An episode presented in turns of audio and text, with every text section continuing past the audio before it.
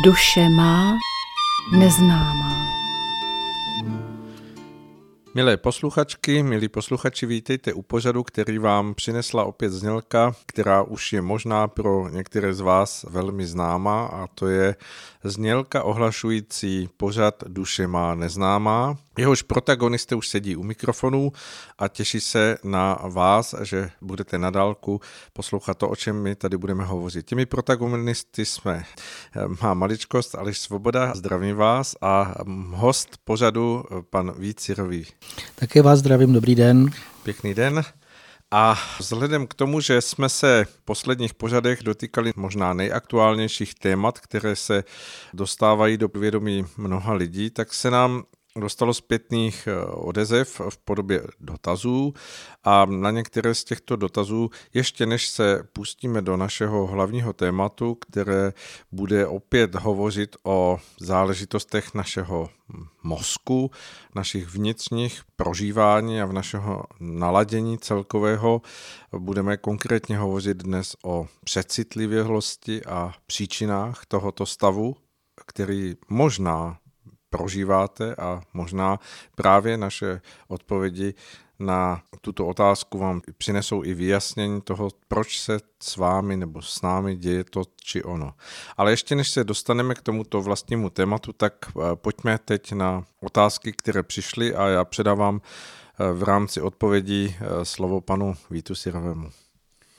Na jednu otázku už jsem odpovídal písemně přímo na YouTube, ale druhá otázka se týkala chemtrails, proč se tím nezabýváme s panem Svobodou, a vlastně v souvislosti s požáry. Úplně na, na úvod chceme říci, že samozřejmě nelze přehlédnout ty čáry a obecně samozřejmě si myslím, že o tom velmi mnoho informací všemožných. Není to ani nic, co by bylo nového, protože takzvané ty modulace nebo snaha o tom modulovat počasí, to už mnoho desetiletí jde nazpět. Je zajímavé, že už skutečně i přiznal bývalý šéf C I A, je to celé video, tenhle ten program, on to nazval za velmi zvláštní zatemňování planety, a je to v rámci boje proti globálnímu oteplování, kdy tím vlastně, když se rozprašuje, nebo je to injektáž chemických a částicových aerosolů do stratosféry nad planetou, tak to údajně má udělat něco takového, jako když je třeba sopečný prach, aby to odráželo sluníčko a všechny ty různé druhy záření, které ve zvýšené míře vlastně k nám přichází, o ní jsme mluvili, a snaží se víceméně vytvořit nějakou takovou vrstvu té země, aby to sem nepřicházelo v takové míře. Je naprosto jasné, že tohle je nesmyslné, tak to se snažit modulovat počasí. Samozřejmě to i nějakým způsobem zpětně zase působí na lidi, protože všechno, co je nahoře, musí spadnout někdy dolů. Působí to na tělo i na duši, ale ten dotaz tam byl hlavně situován, jestli je to, se dá dát do spojitosti s těmi vzniky požáru, jak jsme o nich mluvili minule.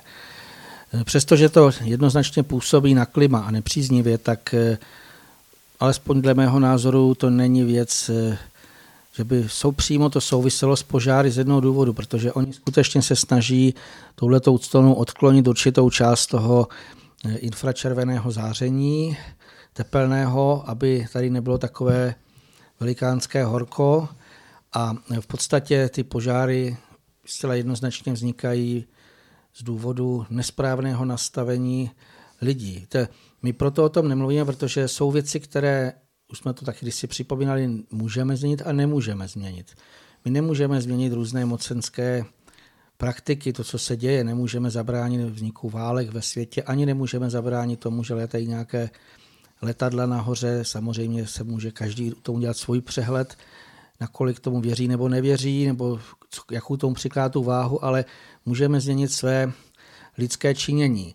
Druhá otázka se týkala toho, vlastně, jaké jsou skutečně ty neviditelné příčiny těch požárů.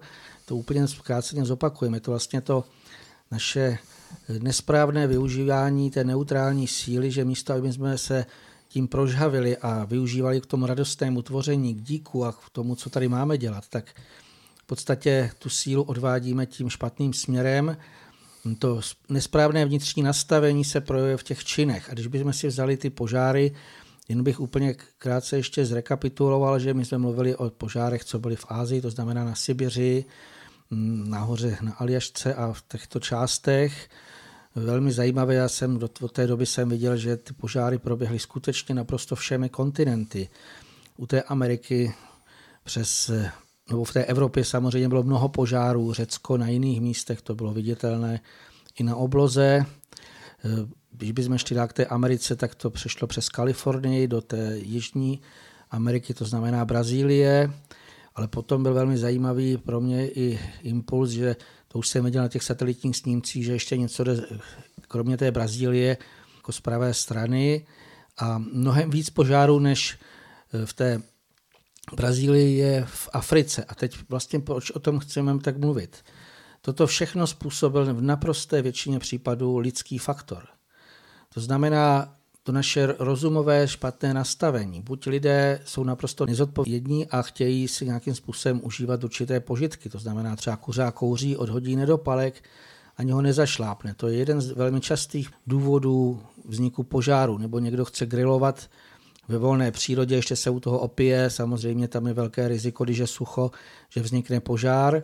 A naprostou většinu těch požárů prý úmyslně zakládali ti, kteří třeba na Sibiři těží dřevo, ale v té jižní Americe, v Brazílii i v Africe, farmáři, kteří chtějí, chtějí mít nové pastviny nebo pozemky a pro ně je nejjednodušší a vlastně to přidělají hlavně ty chudí, že nemají skoro jinou možnost, jak získat tu novou půdu zemědělskou, tak to vlastně zapálí a samozřejmě tím naprosto všechno zničí.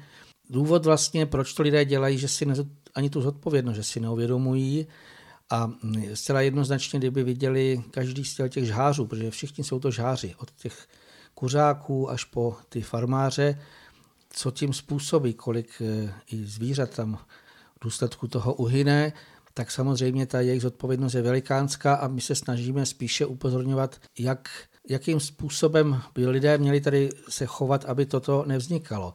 Víte, u těch požárů je to víceméně pro jakékoliv lidské dění, tam chce dělat naprosto jednoznačné, hmotné proti tomu proti akce nebo nějakým způsobem, aby to nevznikalo. Nemá cenu o tom mluvit, nemá cenu samozřejmě, někdo si může myslet, že stačí se modlit za to, aby uhasl ten požár nebo nějaké jiné. Šamani prý se za to snažili dělat nějaké obřady. Ten požár v prvé řadě nemá vzniknout. V druhé řadě, když už vznikne, tak on má být nějakým způsobem i hned co nejdříve zlikvidován. Tam je to i na osobní zodpovědnosti každého člověka. O mě kdysi říkali, že mám rád požárníky, což je svým způsobem pravda, protože se mi líbí takové odvážné zaměstnání, protože já už mnohokrát se mi stalo, že jsem někde viděl vznikající požár, hořící keře nebo les začal potom prohořívat a tak samozřejmě už jsem se naučil volat požárníky, pak to pozoruji, jak to hezky uhasí.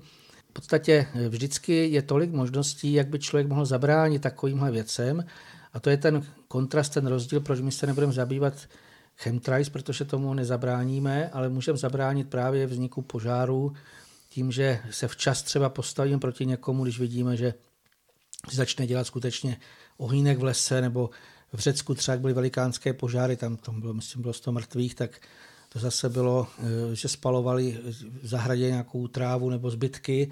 Skoro vždycky je tam ten právě nesprávně projevující se lidský faktor a to je to, čím se zde chceme více zabývat a ne teda tím, co vlastně nemůžeme skutečně v této době v současnosti změnit. Pro uklidnění bych dodal, teda ještě čten posluchačky, co se na to ptala, že právě to zesilující se kosmické záření, o kterém jsme tady mnohokrát mluvili, o kterém ještě teďka dále budeme mluvit, ono jednoznačně už podle těch vědců způsobuje změny D N A, narušuje to přirozené nějaké takové sebelečebné schopnosti, působí to nepříznivě na srdce, to znamená dlouhodobý pobyt těch letců, to platí jak pro astronauty, kteří už nemůžou být dlouho v mezihvězdném prostoru, ale i pro ty letce, tak to je všeho do času, protože to záření nesmírně sílí a to je v podstatě to, co i bez našeho přičinění potom zabrání, aby takto škodili. S těmi požáry mi přichází dvě věci. Za prvé, jestli nás poslouchají nějací lidé, kteří se ať už dobrovolně nebo profesionálně věnují hašení, tak vědí, že i když jste říkal požárníci, tak jste myslel hasiče v dnešní době. Pardon, samozřejmě. Ale tak to je detail. Ale to, co mi přišlo za obraz, bych rád asi přiblížil, protože všechno má nějakou souvislost nebo nějakou formu, která není samo sebou, a u toho požáru můžeme vidět to, že častokrát i počátek, který vypadá velmi nenápadně nebo velmi tak bezelstně, to znamená, že někdo vezme zápalku a zapálí nějaký kousíček něčeho, co hoří před jeho očima nebo před ním, aby se tomu věnoval, tak se po chvíli může vymknout z ruky a stát se z toho skutečně smrtící, zabíjející, ohromný projev živlu, který potom zvládnout zpátky do nějaké roviny toho, že přestane být tím škodícím, dá mnoho práce, mnoho sil a častokrát i způsobí mnoho škod.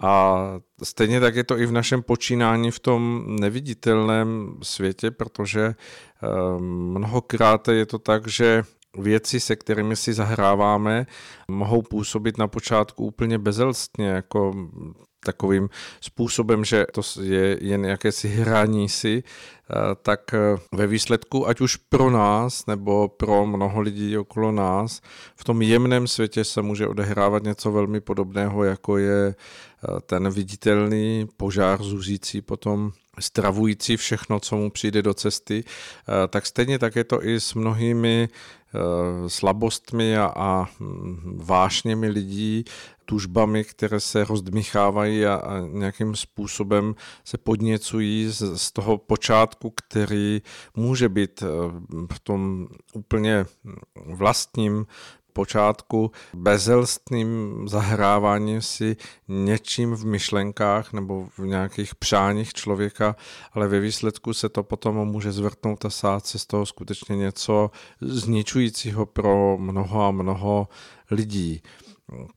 Příklady z historie máme, počátky revolucí, počátky nejrůznějších masakrů a, a velikých bolestivých zkušeností celého lidstva se odvíjely v jakémsi zahrávání si v myšlenkách jedinců, kteří se domnívali, že vlastně ten jejich nějaký náhled na určité buď uspořádání společnosti nebo povýšení nějakého momentu v té jejich hierarchii toho, že se domnívali, že kdyby se určitým způsobem posunula nějaká věc více ve viditelnou, tak i když to v jejich rukou a v jejich myšlenkách mohlo vypadat jako něco, co bylo kousi dětskou filozofií nebo nějakým pohrávání si, tak když se uchytilo a získalo sílu v druhých lidech, tak se najednou z toho stal požár, který způsobil skutečně ohromná krveprolití a těžké prožívání mnohých lidí, kteří neměli ani tušení, že, že něco takového se může vlastně uchytit a stát se z toho takový požár v lidských myšlenkách a v lidském usilování. Je to naprosto tak, souhlasím s tím. Tam ještě k tomu bych dodal, že by to vždycky teď je, vidíme i v tom hmotném světě. Ten, kdo dělal, já taky si občas dělám ohýnek, samozřejmě mám to chráněné ze všech stran, ale zažil jsem několikrát, že najednou před bouřkou začal foukat silný vítr a to člověk vidí, co ten ohýnek malinký udělá. Jo, to znamená, naštěstí, když si dělám ten oheň, tak tam mám hned sudy s vodou a konev, takže kolem to poleji, ale jak totálně, jak ho to roz, rozdmíchává a skutečně, když by člověk dělal takovýhle oheň, maličký ohýnek, tak si se ten co opéct, v přírodě, kde to je suché, tak stačí ten vítr, který najednou zaduje a jsme naprosto bezbranní, protože to už nezastavíme, ty létající oharky. A samozřejmě, když se vrátíme i k těm minulým pořadům, už jsme tady bavili se o té bouři neviditelné energie. Skutečně ten tlak světla je obrovský a to je ne vichr, ale uragán. A to je, to je ten důvod, proč stačí úplně maličká jiskřička nějakého toho nesprávného v nás a nebo ve společnosti, to už je jedno, kde to si nějakým způsobem popíšeme. A ten tlak obrovský toho záření, který je, tak on způsobí, že se to, z toho stane ten požár, protože čím dál tím více to vidí, je to na všech místech pozorovatelné, jak to, co dříve ještě jakž takž fungovalo, to i v politice, ta doba závěru je v Bibli popisováno, dohadují se a nedohodli se. Vlastně vidíte, že se nikdo s nikým nedohodne a neustále jenom roste mezi vzájemné takovéto nesprávné postoje proti sobě a je úplně jasné, že pokud se neobrátíme a nebudeme jenom ty ohníčky své zapalovat, ty, které aby jenom hřáli k tomu správnému, tak potom to něco způsobí ve smyslu požáru v tom jemném. Je to tak, že také jsme už o tom hovořili v našich pořadech, že východiskem našeho chtění, ať už v myšlenkách nebo v jakýchkoliv činech nebo v jednání, by měl být vždy náš krb myšlenek, který je vždy jasný, čistý. A mně přichází obraz toho, že skutečně náš duch je schopen v tom vnímání svého svědomí jednat vždy čistě a v jakési spolupráci s těmi velikými zákony a stvoření, protože ani jinak jeho podstata mu to neumožňuje, než aby se zachvíval v harmonii celku. Ale ve chvíli, kdy se do toho přidá co, cokoliv z toho méně čistého a je to jakési experimentování toho našeho myšlenkového nástroje mozku, to znamená spojování věcí, které jednotlivě sami o sobě stojí v souladu, ale ve chvíli, kdy člověk začne propojovat v jakýchsi celcích, které k sobě nepatří, tak se vlastně začne z toho krbu našich myšlenek valit jakýsi hustý dým černě nebo jakési šedivosti, která v sobě může nést potom právě ty kousíčky zapalujících jisker, které, jako když vidíte, že hoří něco, co je toho nepřírodního druhu, tak se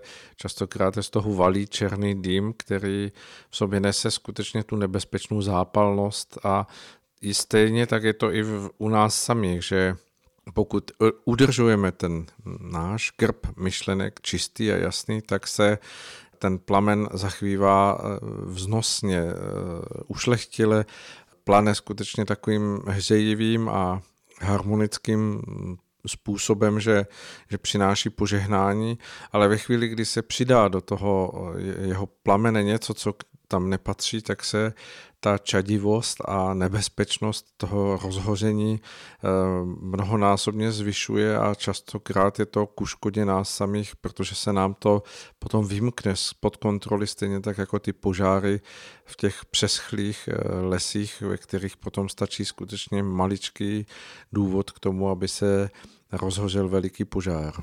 Teďka se mi objevil ještě obraz, některým životopisů je popisováno, když Ježíš se zmiňoval k Jidášovi, že místo, aby v jeho nitru planul ten čistý plamen, tak že zapálil jako oheň svého rozumu.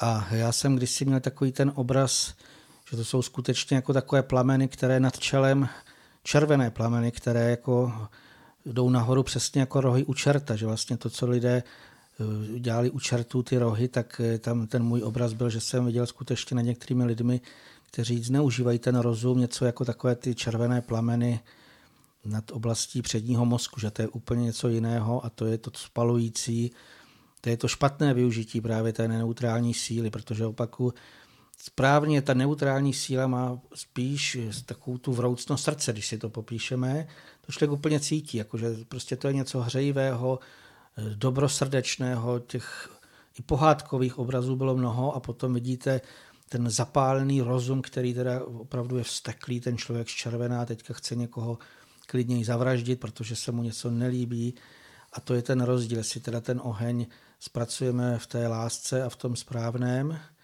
anebo jestli je to ten rozum, který doslova je rozdmíchaný právě vším možným a způsobí pak obrovské škody. Je to v tom obraze asi možné si vybavit, jako když vedle sebe máme skutečně dva rozdílné plameny. Jeden plamen, ten duchovní, je skutečně nesoucí v sobě jakousi hřejivost, jasnost, osvětlující ten prostor okolo sebe s jakousi klidností, mírností a, a stálostí. A vedle něho je ten plamen toho rozumového působení, to znamená, kdy, kdy překotné myšlenky se valí kupředu a, a snaží se zpracovat a vytvořit z nich něco, něco zvláštního, něco výjimečného, něco jiného, tak v, té, v této práci vzniká to, že jako kdyby na ten základní plamen ducha bylo házeno všechno možné, co se člověku přimane pod ruku a, a samozřejmě tomu odpovídá i ten výsledek, že namísto jasného svitu a, a klidného plamene se rozhořívá stále zuživější ohnisko nejrůznějších barev, nejrůznějších kouzů, nejrůznějších jisker, které z něho vyletávají. A to je vlastně to, že potom se ten stav našeho myšlenkového světa stane rejdištěm nejrůznějších druhů forem, které se k nám přidávají a, a je, je z toho výsledek ten, že člověk prakticky přestane být už tím držitelem toho jasného plamene, ale vymkne se mu spod kontroly ten divoký, zuřivý požár, který popisuje pan Syrový jako jakési e, ruděž hnoucí e, plameny, které se potom rozšiřují a přeskakují zápalně z toho myšlenkového světa jednoho člověka na druhé. No tak ono tohle vlastně, už jsme tím začali to téma té přecitlivělosti, to je to jeden z takových těch podnětů, ale já bych ještě možná přece, než se dostaneme k tomu tématu, se jenom zastavil jenom krátce ještě u vesmírného dění a pak samozřejmě se budeme věnovat tomuto. Já jsem totiž objevil dvě takové zprávy, které mi zaujaly. Už jsme mnohokrát mluvili o tom, že slunce svítí jasněji a mě celkem hezky překvapí, že najednou se najdou oficiální vědecké zprávy, kde dokonce zase prokázali, že i měsíc svítí mnohem silněji a vlastně říkají, že svítí mnohem více než slunce ve smyslu té jasnosti, protože on nejenže odráží ty paprsky slunce, to, jak se vlastně učí ve školách, že je to takové zrcadlo, které odráží právě záření sluníčka, ale teď najednou přišli s tím, že on nesmírně silně odráží i kosmické paprsky, o kterých jsme psali, že se zesilují. Gamma paprsky, to je taky velmi zajímavé, protože zajímav, zabývají se tím hlavně kvůli tomu, že když si dávno se vymýšlelo, že někdo bude bydlet na měsíci, že se tam rozparcelují a budou tam i nějaké stanoviště a teďka najednou zjistili, že už tam nemůže být, že je tam velmi silné gamma a další paprsky. Zajímavý je vlastně tady ten důvod a ono to souvisí s tím naším dalším povídáním, že ten měsíc nemá magnetickou ochranu, jako třeba Země, a proto tam hodně pronikají ty paprsky a i se více odrážejí a dopadají potom zase zpětně i na Zemi. A říkáme to i kvůli tomu, protože možná si už mnozí všimli, že jako, jako kdyby skutečně ten měsíc mnohem více svítí. Mnohokrát už jsme, myslím, že jsme to taky zmiňovali, jste slyšeli o superúplňcích. To je tím, že měsíc, když přijímá to energeticky velmi bohaté záření, což je, jak teda jsou ty jemnější druhy záření, gamma paprsky, ale ještě i jiné, tak on má víc energie a tím se vlastně i mění dráha jeho letu ve smyslu, že se lehce se zakřiví ta elipsa, a najednou má jako jinou i dráhu oběhu, to znamená, když si Ježíš říkal vlastně, že nebudete-li vy mlčet, bude mluvit kamení a mně přijde, že téměř všechny vesmírné objekty, které my můžeme pozorovat, k nám mluví jasnou řečí, že se něco mění, že ukazuje nám právě to stoupající intenzitu toho záření a stále nám to jako kdyby má lidského ducha vyborcovat, aby už toto pochopil.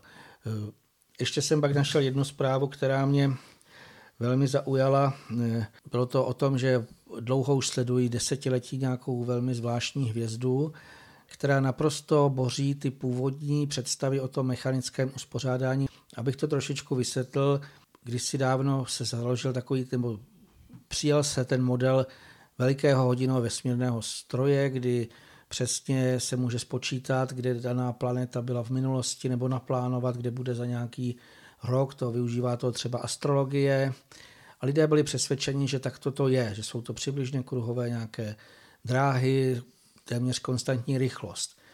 A teď najednou přišla planeta, která nejenže nemá kruhovou, ale nesmírně protáhlou, extrémně protáhlou eliptickou dráhu a teď se ta rychlost změní. V určitém okamžiku tam psali, jako kdyby vystřelili z praku, že se nesmírně zrychlí a že odráží jak bourací koule všechny ostatní objekty.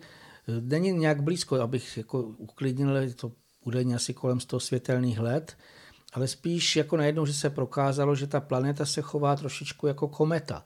Abych ještě popsal ten děj, tak vlastně komety mají velmi často právě tu eliptickou dráhu, některé mají teda i hyperbolickou nebo jiné, ale teďka zůstaňme u té elipsy, mají zase nekonstantní dráhu letu a když si, abych ještě tam jenom popsal jeden, že mnoho lidí třeba o tom slyšelo, že se to srovnává. Když si dávno a i většina lidí v současnosti všechny objekty, které vidí, svítí na noční obloze na své hvězdy. Je jim úplně jedno, jestli je to slunce vzdálené galaxie nebo planeta, která odráží třeba už sluneční paprsky, anebo v podstatě ale i kometa, to je téměř všechno, je to nějaké vesmírné těleso, které má určitou dráhu letu.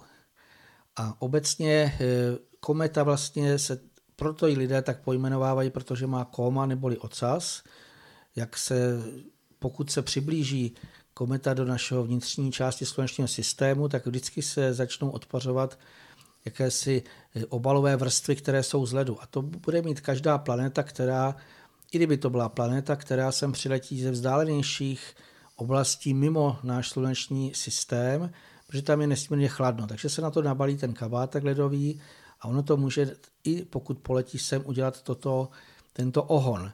A v podstatě důležité pro mě je, že skutečně to, co my tady povídáme, tak najednou uznávají vědci, že najednou nefunguje ten původní a že ani sami oni neví, co tyto planety takzvaně, o kterých ani neví, jestli je to planeta, co udělají, pokud skutečně by se přiblížili do našeho systému, je naprosto jasné, že to nesmírně silně zapůsobí na gravitační systém, na všechny možné ty naše tady, to, co je, řekněme, my jsme zvyklí na nějaký systém hvězdného uspořádání a pokud by sem přiletěla jakákoliv veliká planeta, a mimo jiné v minulosti jsou záznamy tzv. Kreutzovy komety, kdy to byly tzv. Obří komety, které se rozpadly na mnoho kousků, z čehož některé z nich vlastně jsou teďka komety, které se jako kdyby objevují, nebo jak byly teďka meteorické roje, tak to jsou vždycky zbytky těchto obřích komet,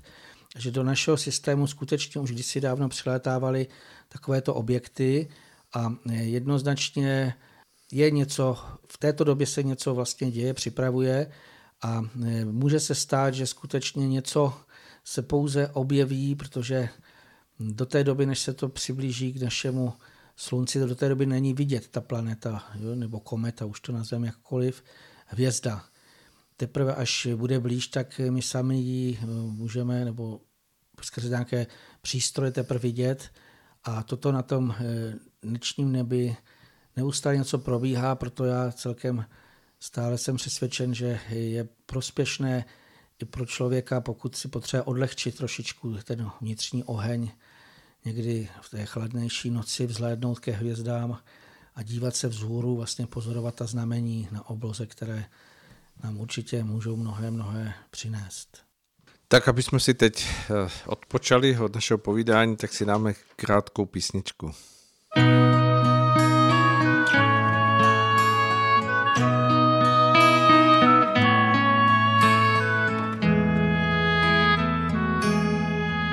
Ako krdel labutí, ponad priepasť preletí, tak prúd. Dní, ktoré máš, pretečú, rokmi snáď spomínaš. Fotky prekryl prach a čas, skrytý príbeh, kde si v nás je v nás. Čo si prežil, je poklad tvoj, život je dar a nie úporný boj. Stále vidím rád pár bielých perutí, keď cez priezor v oblakoch letí krdel labutí. Kto svoj kvet už na hrob dal, tomu, koho miloval, ten snáď. Snáď pochopil, čo je bolest duše ať mu blížil. Kto svoj kvet už na hrob dal, tomu, koho miloval, ten snad. Snad pochopil, čo je lásky cit, ak s ním v miery žil. Stále vidím rád pár bielých perutí, keď cez priezor v oblakoch letí krdel labutí. Hnev je kiksom na scéne, falošným tónom v refréne tvojich dní. Čo si zasial, zožneš stokrát, pouč sa z krásy, výhiery strát. Keď noc skončí, príde deň, slnko opäť zdolá mrázy tieň. Čo si prežil, je poklad tvoj, život je dar a nie úporný boj. Stále vidím rád nešťastný list do bráti, cez priezor v oblakoch letieť krdel labutí.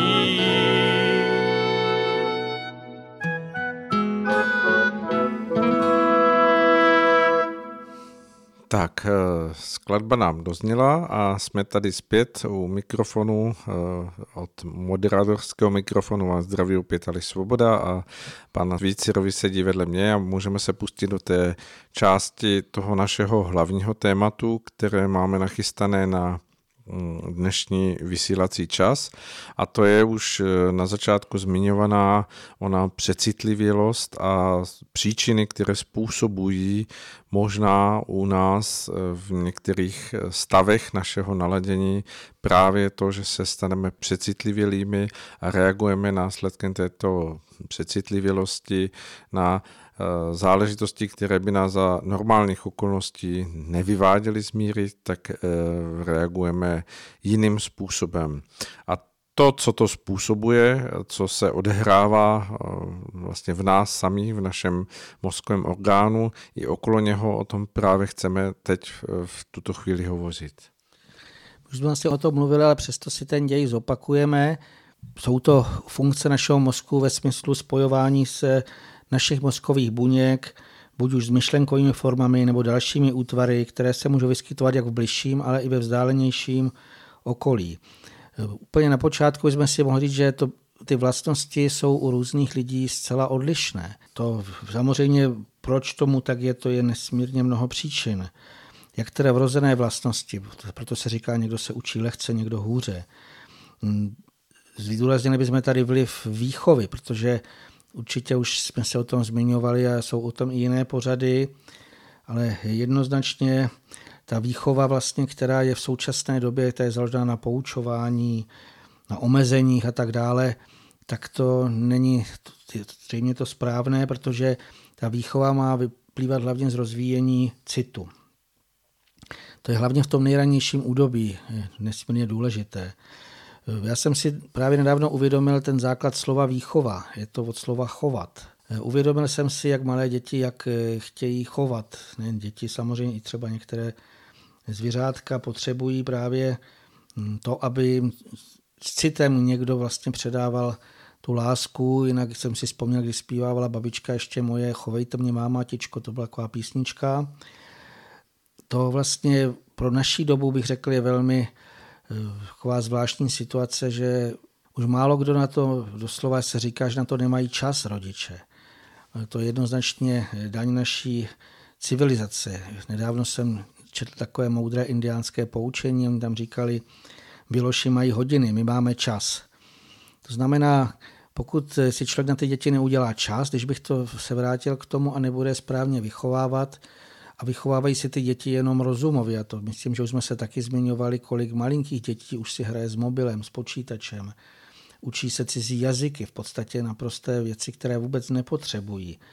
Tak tím si jednoznačně předimenzují, protože co se týká toho učení nebo zabývání se něčím, to jenom zopakujeme, člověk se jenom ladí ty výchvěvy těch mozkových buněk na určitý druh výchvěvů a s těmi se v podstatě jako kdyby spojí. A samozřejmě je známe, jako když se trénují svaly, tak se posilují, ale stejně, když se přes příliš tyhle ty mozkové buňky nutí k činnosti, tak ta jejich intenzivní činnost samozřejmě způsobí, že se podněcuje právě to, že najednou víc a víc fungují, než bychom vlastně chtěli. Samozřejmě ještě z těch dalších důvodů, to zřejmě asi pan Svoboda k tomu i dá, samozřejmě je obrovský rozdíl v tom vnímání, co se týká mužů a žen. Já bych tady pouze připomněl, to se netýká jenom funkcí mozku, že samozřejmě se často mluví o rozvíjení cností, už jsme tady taky se o tom zmiňovali a je samozřejmě známé, že určité druhy cností, že jsou určené víc pro muže a muži se v nich můžou rozvinout. Když bych dal takovou tu mužskou cnost, je hrdinství. Je známé, že to je spojení s lvem, jako pravzorem cností a muži kvůli tomu můžou riskovat, můžou skutečně takové to naprosté sebeobětování té věci.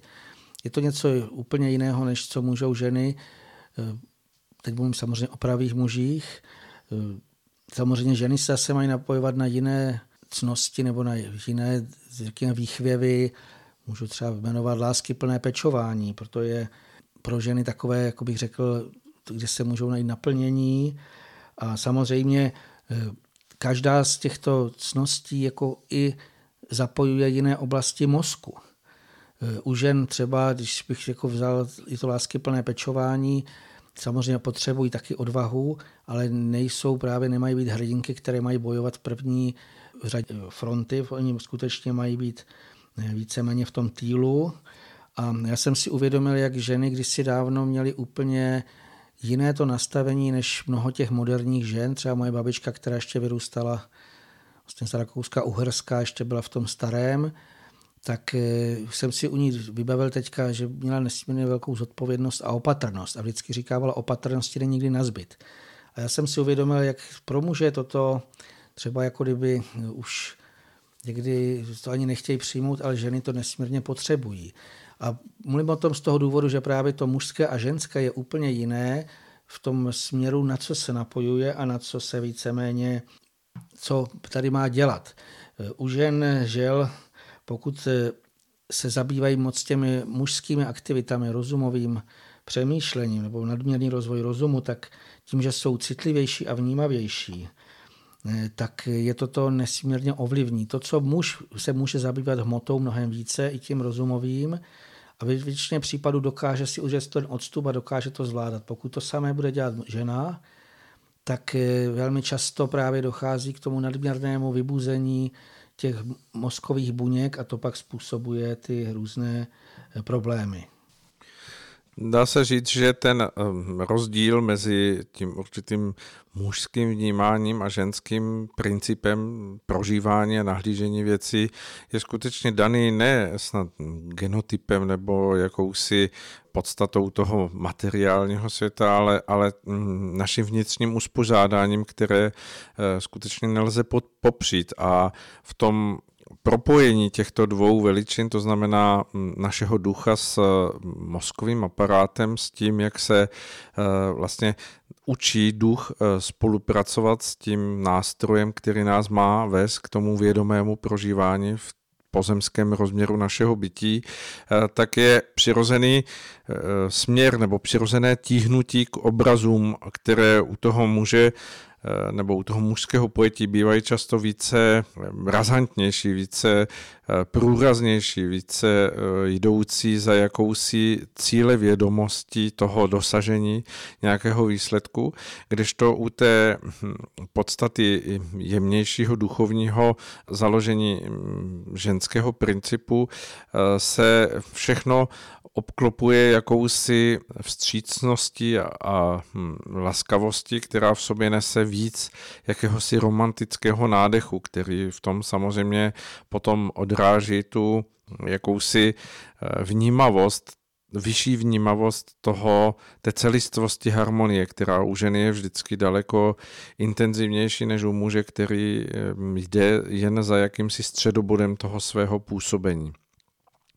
A jak plane náš duch a usiluje o to proražení těch svých cest k tomu vědomému dozrávání, tak už v tom věku dětském se začíná odlišovat tento rozdíl pohledu a prožívání, který se pak zesílí tím jakýmsi otevřením toho mostu, který vede potom k tomu našemu stavu dospělosti, kdy se ten náš systém žláz a endokrinní systém, který dozrává vlastně v tom stavu toho dospívání, spojí s naším duchovním základem a, a tam vlastně dochází potom k té úplné propojenosti těchto dvou veličin našeho ducha a těla a v tom už to zvýraznění té, té jasné podstaty toho našeho vnitřního usilování k těm myšlenkovým formám a způsobům vede už zcela zřetelně do těch dvou rovin, které jsou,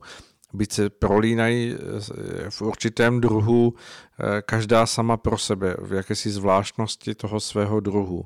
Samozřejmě, a už to tu zmiňoval pan Syrový, dochází k tomu jen v té chvíli, nebo v tom případě, pokud skutečně odpovídá tomu našemu vnějšímu tělesnému záhalu i naše vnitřní založení. To znamená, že, že v mužském těle je mužský duch a v ženském těle se nachází žensky naladěný jemnější druh vyzařování. A v tom je samozřejmě důležitý moment toho rozčlenění, protože pokud tam jako toto do sebe nezapadá, tak, tak dochází k jakési dvojakosti, která samozřejmě ten myšlenkový svět uvádí do rozdílnosti, protože vlastně potom to tíhnutí k té, k té své podstatě se projevuje i navenek v tom myšlenkovém světě. A nutno dodat, že samozřejmě je tady jakýsi hmm, stupeň té citlivosti a vnímavosti, která se potom potřebuje v každém směru i v tom mužském a ženském naladění chránit před vlivy, které k nám přichází a v to je vlastně to, o čem chceme dnes hovořit, protože oba dva způsoby mají jakousi svoji specifičnost a my se k ním dostaneme během našeho povídání, protože oba dva, jsou, oba dva ty způsoby jsou nesmírně důležité k tomu, aby jsme se dokázali uchránit právě té přecitlivělosti, která potom může způsobovat u každého z nás mnoho a mnoho těžkých prožívání. To tak, takže už teďka k té přecitlivělosti. Tam si jenom ještě popíšeme znova ten způsob, jak vlastně dochází k tomu spojování s těmi myšlenkovým formou dalšími útvary. Myslím, že už taky zaznělo, že ty naše mozkové buňky jsou zároveň přijímač a vysílač. Pokud my nasměrujeme to naše pozornost, nebo s čím se zabýváme určitým tím směrem, něčím nás zaujme, tak tím vlastně se ty mozkové buňky, které odpovídají tomuhletomu druhu, to je vlastně nové, ke mně přišel ten obraz, vlastně jako kdyby excitují. Je to prostě nás takový pojem, já nevím, jestli je všem známý, takže excitace neboli vybuzení je to a v podstatě přitom je to, platí to i u atomů. Tam přechází e, ta, i ten atom, ale i ta buňka do jakéhosi, nějakou vyšší energetickou hladinu a v podstatě tím se tato částice stává reaktivnějším. Někdy můžete nalézt ten pojem excitace na internetu spojený jako zvýšená dráždivost či vzrušivost. To znamená, ta mozková buňka, když bychom to ještě dali jiný obraz, se rozsvítí jako dioda, třeba si představte, a vyšle ten svůj paprsek k nějakému tomu danému druhu, který my třeba zrovna potřebujeme teďka si promyslet, pokud je to v tom správné.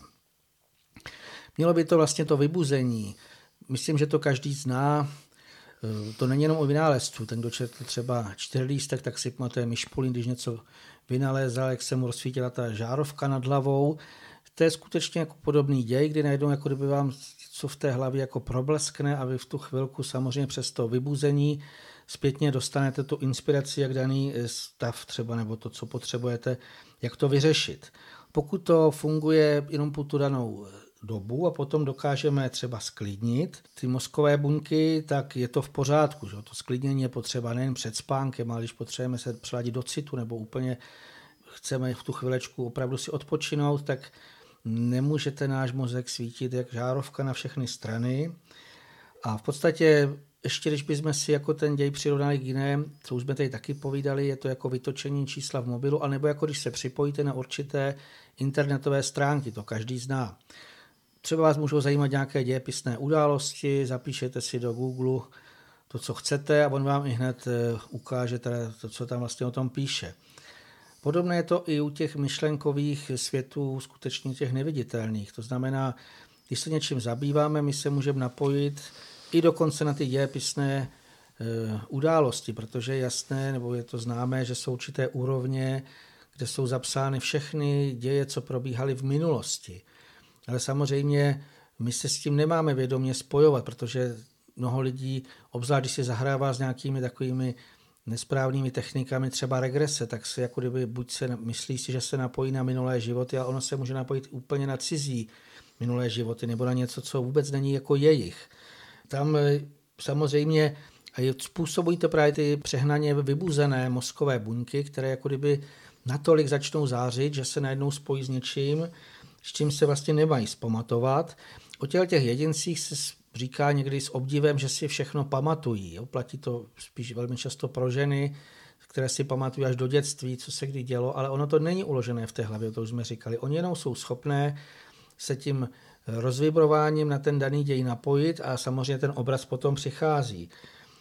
Tam právě už začínáme, se dostáváme k tomu přecitlivělosti, protože samozřejmě pokud někdo je takhle rozvibrovaný, tak buď nemůže spát, nebo se v noci budí a pořád se na něco napojí, protože ten rozumový mozek má být správně v klidu třeba v noci nebo i při jiných činnostech. V podstatě v těch důvodů, proč k tomu dochází, je mnoho, a my bychom si asi zřejmě tady postupně ještě jich aspoň několik řekli, co může způsobit, že teda najednou jsou ty myšlenky a vůbec to naše vnitřní prožívání jako kdyby zcela nekontrolovatelné a nesklidnitelné, takže je to v podstatě právě to v našem mozku, už jsme o tom začali na začátku, je to od těch požárů, ale i mnoho dalších jiných vlivů a právě těch, správně, jak říkal pan Svoboda, těch příčin, kdy si myslí člověk, že si jako škrtne sirkou, že ji sfoukne, ale ono to někdy třeba nejde potom. Dá se říct, že ten náš nástroj mozku je vlastně v rukou nás samých neustále, ale velmi často díky tomu, že mu příliš dodáváme v tom čase, kdyby to tak být nemělo, neustále jakousi energii, jakousi vnitřní sílu, tak on se rozvíjí a rozviřuje jako stále znovu a znovu se zvedající prach a tím způsobuje jakýsi myšlenkový neklid, myšlenkové točení se v jakýchsi formách, které jsou okolo nás a ve chvíli, kdy nás tyto formy zabývají nebo příliš ulpívají na tom našem jakémsi naladění, tak nejsme schopni se potom přirozeně soustředit na věci, které probíhají okolo nás v té přítomnosti a nejsme schopni ani adekvátně reagovat na to, co se odehrává skutečně jako v podstatě v tom našem prostředí, ve kterém se nacházíme a tak nám přítomnost uniká mezi prsty a nejsme schopni správně reagovat a spoluprožívat s druhými lidmi, kteří častokrát od nás očekávají nějaké reakce a očekávají to, že budeme, jak se říká, přítomní duchem, ale díky tomu, že jsme v tom víru našich myšlenkových forem, tak jsme unášeni neustále v jakémsi druhu nastavení, který nás nenechává se vrátit do jakési vyrovnanosti a klidu a tím jsme v jakémsi stavu, jako kdybychom si představili, že do těch dveří, které jsme otevřeli nějakému myšlenkovému naladění, tak nám tam zvenku někdo dal nohu a nenechá nás ty dveře zpátky zavřít. A tím vzniká ten jakýsi tlak a chaos, který se neustále k nám vrací a je velmi důležité, abychom se naučili si ten klid znovu v sobě vyvolat, navrátit si ho zpět k sobě jako něco, co je tím, že nástroj, který jsme používali, tak, tak běžel, ale teď ho vlastně nepotřebujeme, tak ho potřebujeme uvést do jakéhosi stavu toho neutrálního běhu, to, takže je důležité, abychom uměli opět sklidnit ten svůj myšlenkový nástroj a, a nenechali si ho neustále hůčet a bzučet v tom jeho nastavení nějakých vysokých otáček. A v tom je samozřejmě rozdíl toho přístupu, protože u mužů častokrát bývá to, že jakási práce, kterou můžeme nazvat jako uvolňující nebo vedoucí k tomu, že se člověk na ní nemusí soustředit, je více mechanická, fyzická, tak se velmi snadno tyto myšlenky sklidní, vyčistí a člověk se dostane do jakéhosi klidu. U žen je to zase v jakési rovině toho, aby se věnovali něčemu krásnému, něčemu, co vede více k jakémusi spojení se zpátky toho našeho ducha s harmonií, takže poslech krásné hudby nebo jakási naladěnost na práci s květinami, s přírodou. To všechno jsou záležitosti, které mohou pomáhat k tomu, aby jsme ten zvířený prach myšlenek přivedli postupně do klidu a my ještě budeme hovořit o tom, co všechno s tím souvisí. Je to tak, tam pokud je to v tom normálním běhu, takže samozřejmě pokud je ten nadměrná rozumová činnost, že se něčím přes příliš zabýváme, ještě bych tam znovu jenom zopakoval, že skutečně právě ten zvýšený příliv neutrální boží síly, ten víceméně to ještě zrychluje, ty myšlenkové otáčky, ale pokud my dokážeme zase sklidnit tuto činnost, jak tady říkal pan Svoboda, to je moc hezké, protože těch činností skutečně jak pro muže, tak pro ženy je velmi mnoho a když bych vzal u těch mužů, tak proto skutečně velmi často pozorujete, že kdo z mužů potřebuje nějaký sport, potřebuje se proběhnout, jako něco takového, nebo naštípat dříví, jako že se něčemu věnuje. U ženy zase všechny možné ty druhy tvoření. A samozřejmě pokud tam nejsou ještě ty další problémy, kterými si povíme, tak se dokáží sklidnit. Ale to, co já bych tady vlastně dal jako jednu z velkou, nebo velmi důležitých příčin té přecitlivělosti, je porušení energetické ochrany mozku, protože představme si, ten mozek samozřejmě on má mnoho ochranných vrstev, jak na té hmotné úrovni, ale i na té jemnější energetické úrovni. A mně tam nedávno přišel takový obraz, který jsem ještě nikdy předtím nedostal, že to je něco jako polopropustná nebo membrána, jestli znáte třeba Gore-Tex, která má ven pouštět, když bychom se vrátili k tomu Gore-Texu, tak abychom to někdy přirovnali, takže ona má zvenčí zabraňovat průniku vody, aby jsme, to platí samozřejmě jak boty, oděvy, ale má propouštět jako zevnitř ven vodní páru a samozřejmě má dýchat obojstranně. A v podstatě i ta naše energetická ochrana, ona má propouštět ven to, co my chceme vyslat do světa, ale zpětně má zabraňovat to, co dovnitř nepotřebujeme, nebo to, co nechceme. To znamená, aby ty dveře nebyly otevřené, jak říkal pan Svoboda. Představme si, že to nemají být, my nemáme být otevřenými dveřmi, my máme skutečně sami sobě zpracovávat to, co je náš úkol. Už jsme tady v minulých pořadech mluvili o tom, jak je to tou svítivostí i toho krbu myšlenek a v podstatě, když bych to vzal i tím duchovním prožívání, mluvil jsem tady o tom měsíci, jak se to přirovnání, že vlastně je to magnetická ochrana. Pokud ten duch silně vyzařuje, tak je tam nějaký magnetický štít a on tomu zabraňuje. Ale v podstatě pokud ta energetická ochrana právě není dostatečně uzavřená, představme si to, jako když se nám protrhne membrána Gore-Tex v botě, když ji máme delší dobu, tak samozřejmě tam teče i ta špinavá voda, kterou projdeme louži, najednou máme v botě tu vodu špinavou a to je podobné u té membrány. Ty lidé projdou něčím, anebo ani neprojdou. Oni jsou doma, na něčím se začnou zabývat, najednou vidí na internetu nějaký malinký podnět, teď to cvakne a už se na ně valí něco znečištěného, co vůbec se tím ani nechtěli zabývat. A v podstatě to jsou takové jako nepatřičné, nechtěné myšlenky, které přicházejí zvnější. A právě tam je důležité, aby ta ochrana byla jednoznačně v podstatě co nejvíce, jak bych řekl, funkční, jak už jsem tady to popisoval. Ven máme propouštět to, co je třeba a v podstatě nazpátek má přicházet jenom to, co si tam víceméně, co je pro nás prospěšné, co potřebujeme. ještě aby to nevypadalo vlastně, že chceme se bránit něčemu jinému, tak jednoznačně vzájemná výměna, prosím vás, je potřebná, jinak by bylo zastavení nebo váznutí.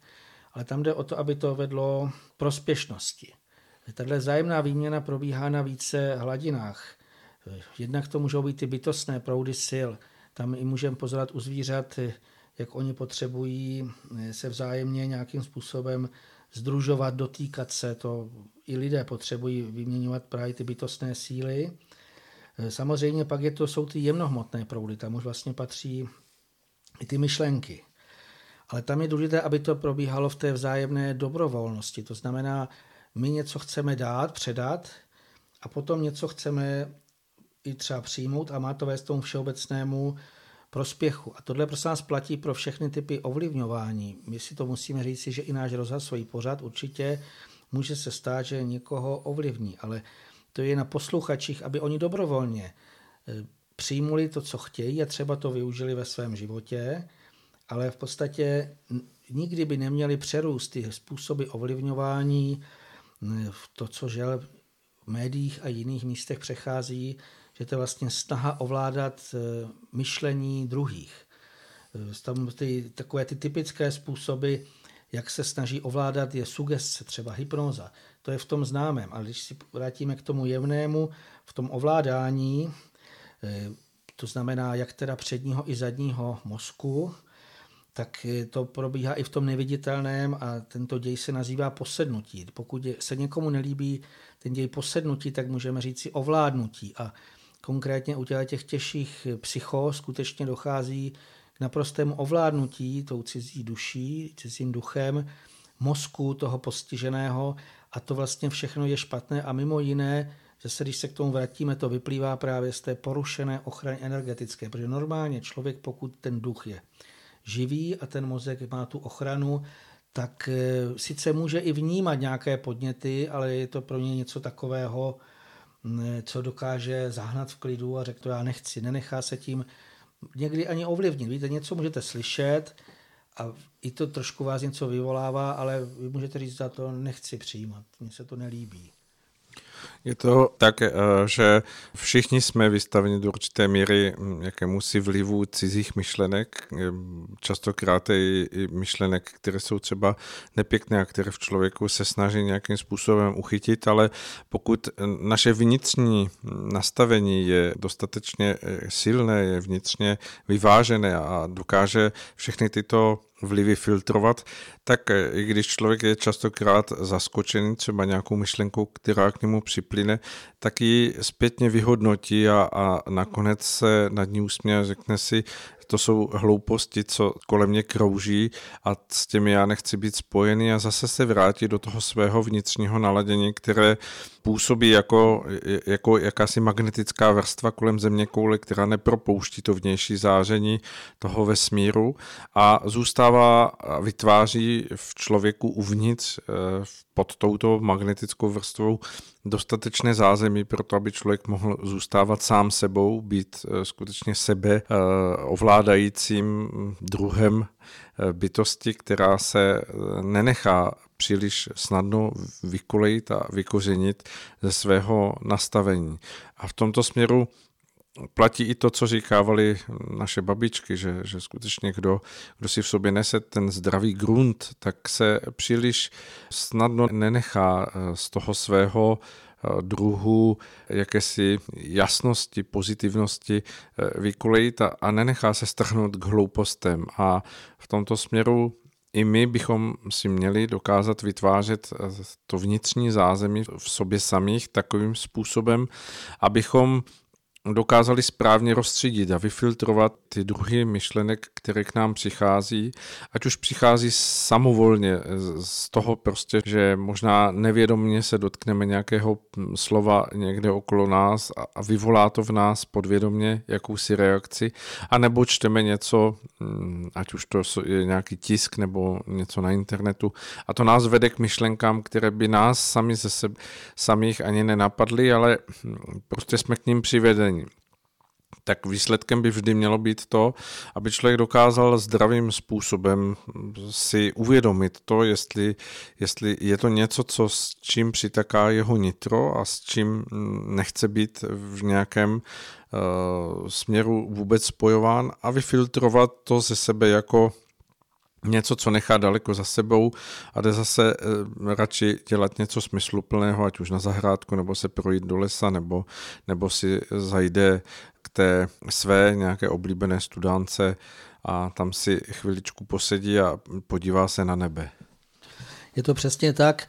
Tam ještě k tomu bych dodal, hlavně pro ty jedince, kteří s tím mají ty problémy, důvody, to, že velmi často mluvíme o těchto vlivech neviditelných, je právě, aby si lidé uvědomili, že velmi často vůbec ty myšlenky, které k nám přichází, nemusí být naše.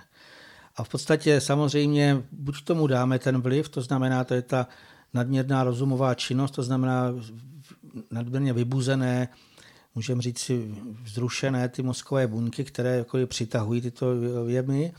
A v té kombinaci, hlavně ta přecitlivělost, jsem přesvědčený hodně u lidí, že to je v té kombinaci té porušené energetické vrsty, protože jak tady říkal pan Svoboda, ona má odfiltrovat to, co je pro nás nepotřebné. A pokud je prostě ten filtr protržený, tak tam teče úplně všechno. A v podstatě základ většiny psychóz, o kterých každou chvilečku můžeme číst v médiích, jak vlastně někdo někoho zavraždil a teď slyšel nějaké hlasy, co mu to přikazovali, je tím, že se nějakým způsobem, už jsme o tom i mluvili, odevře nebo protrhne ten energetický ochranný nějaký val, a teď tam proniká to cizí a to vlastně toho člověka mu vnitř, jednak ty zmatené myšlenky, a tam v tom je ten problém, že ten postižený vlastně on nerozpozná už najednou své vlastní myšlenky o těch cizích. Oni se doslova jako zahnízdí v hlavě a teďka tam si žijí svým vlastním životem a jednoznačně toto jako je potřeba se snažit naprosto zamezit, nepustit si to k sobě, ale ještě k těm příčinám bychom se tady zmínili o jedné pro mě dost důležité, bych řekl, možnosti, jak si porušit tu ochranu. Velmi často si lidé zahrávají s meditací. Prostě si myslí, že to je něco takového teďka moderního, všude jsou různé letáky a billboardy, které zvou naučte se meditovat. Už ten název naučte se meditovat ukazuje, že je to úplně něco jiného. Původní význam meditace, samozřejmě jsou na to různé náhledy. Já jsem našel teda dvě, bude to tiché rozjímání, to je vlastně z toho latinského slova meditatio, anebo je to vlastně uvnitřnění, kdy ten člověk se má, jak tady říkají pan Svoboda, to může být tím, že jde do lesa, že si sedne ke studánce a teďka začne tiše rozjímat, vlastně, aby se vyznal sám v sobě, aby si u, ty své myšlenky nějakým způsobem ujasnil, aby se to sklidnilo. Tak místo toho ty moderní směry, ty, co vlastně učí meditovat, tak je to naprosto jednoznačně na rozumu založené. Už jakékoliv mantrické, už naučí se nějakou mantru a tu opakujte. Nebo nějaký ten vedoucí meditací, ten dává nějaké pokyny, zase rozum to přijímá, teď se snaží rozumově křečovitě něco bojovat. A v podstatě tam e, dochází už právě k nadměrnému vybuzení excitaci těch mozkových buněk. Kromě toho ty moderní směry ještě nabádají k otevření se, ale doslova k otevření se těm škodlivým vlivům, protože to je pro mě to protržení té membrány, kdy sice tomu člověku, pokud má proto nějaké i vlohy, může to být skutečně i z minulých životů, tak jemu se povede se otevřít, jemu se povede nějakým způsobem se naladit do toho jiného stavu vědomí, kvůli tomu to lidé dělají, ale vůbec už neví, co zpětně k němu vlastně proudí. Já jsem přesvědčen, že toto právě naruší to přirozenou ochranu mozku a velmi často ty lidé, a mám to i z praxe potvrzené, po mnohé léta se nedokáží už dostat do té rovnováhy. Je prostě pořád něco vyrušuje. Ta přecitlivost je v tom, že na jakýkoliv malinký podnět ten člověk reaguje až někdy nepříznivě. Je to něco, jak se říká, že to jako na sudu se střelným prachem, že nic se vlastně ani nestane a stačí, jak let má nějaká poznámka týkající se někoho jiného a ten člověk prostě už ji nesnese, ale je to jednoznačně, že k němu se dostává příliš mnoho těch podnětů, které ten mozek, ale ani ten duch není schopen zpracovat tu danou chvilku. Je, je to tak a těch způsobitelů tohoto stavu je celá řada, aniž bychom si je dokázali uvědomovat, protože k nim patří samozřejmě jako v prvořadě všechny drogy, které člověk užívá, ať už je to skutečně nejrůznější zástup drog, které ovlivňují psychiku člověka, nebo alkohol, nebo záležitosti, které se vlastně k němu dostávají zvnějšku jako něco cizího, co si on nakonec přivlastní jako, jako uměle svoji vlastní cestu, tak jak bylo zmiňováno právě s tou jakousi meditací, která je naroubováním něčeho vnějšího na, na vnitřní podstatu člověka. Že přitom správná cesta je ta, aby zvnitru člověka vycházely vycházel zájem a, a touha poznávání věcí, které pak mohou stupínek po stupínku přicházet do nitra člověka jako poznání, které se rozšiřuje, upevňuje, uceluje a získává stále vyšší a vyšší stupeň moudrosti. Těch vlivů, které na nás se snaží neustále působit, je v dnešní době celá řada a je dobré držet neustále kormidlo toho vlastního sebevědomí ve svých rukou a nenechat si ho příliš snadno někým vytrhnout z ruky a tím se stát vlastně člunem, který je námi neovladatelný, ale který je naopak ovladatelný zvnějšku, je pak jakousi hříčkou nejrůznějších vlivů a my nedokážeme ten vlastní životní směr udržet a mnohý člověk potom skončí roztřištěný na skaliskách.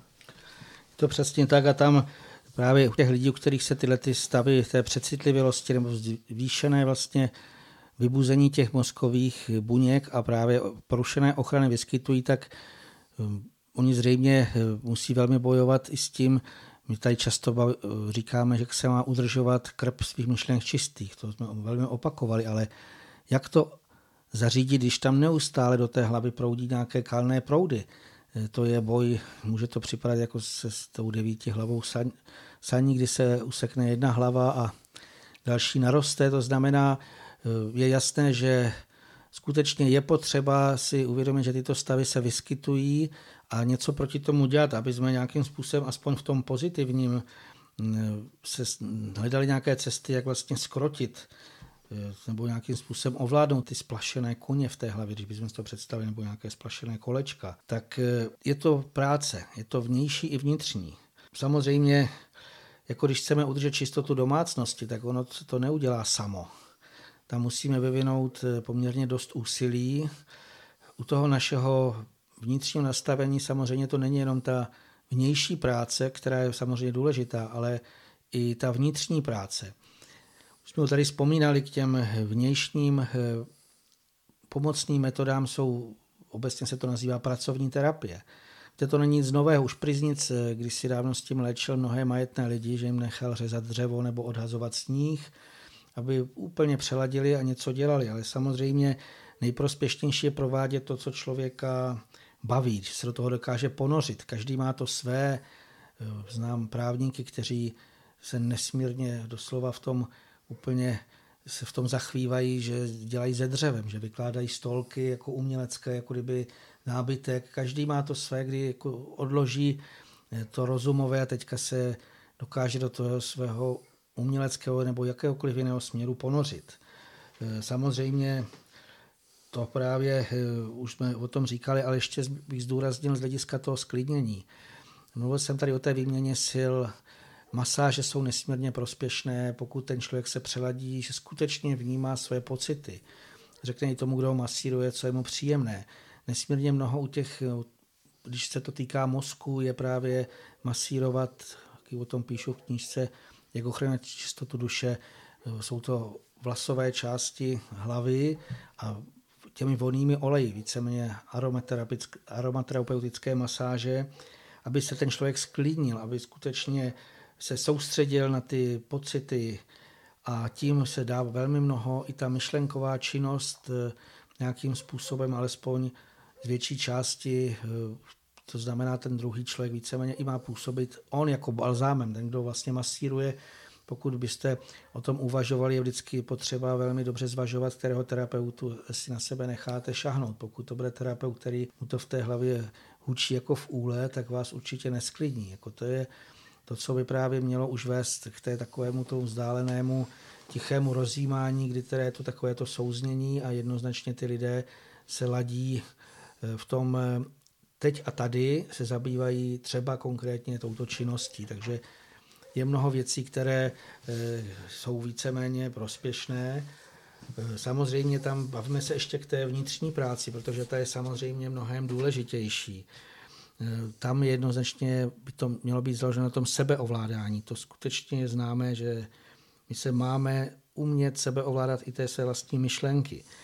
Ale když na nás teda ty naléhají ty myšlenky, tak samozřejmě třeba ještě rozlišovat. Pokud jsou to takové ty, které někoho už vedou k ohrožení nebo k těm destrukčním činům, tak tam se nás potřeba velmi rázně zakročit.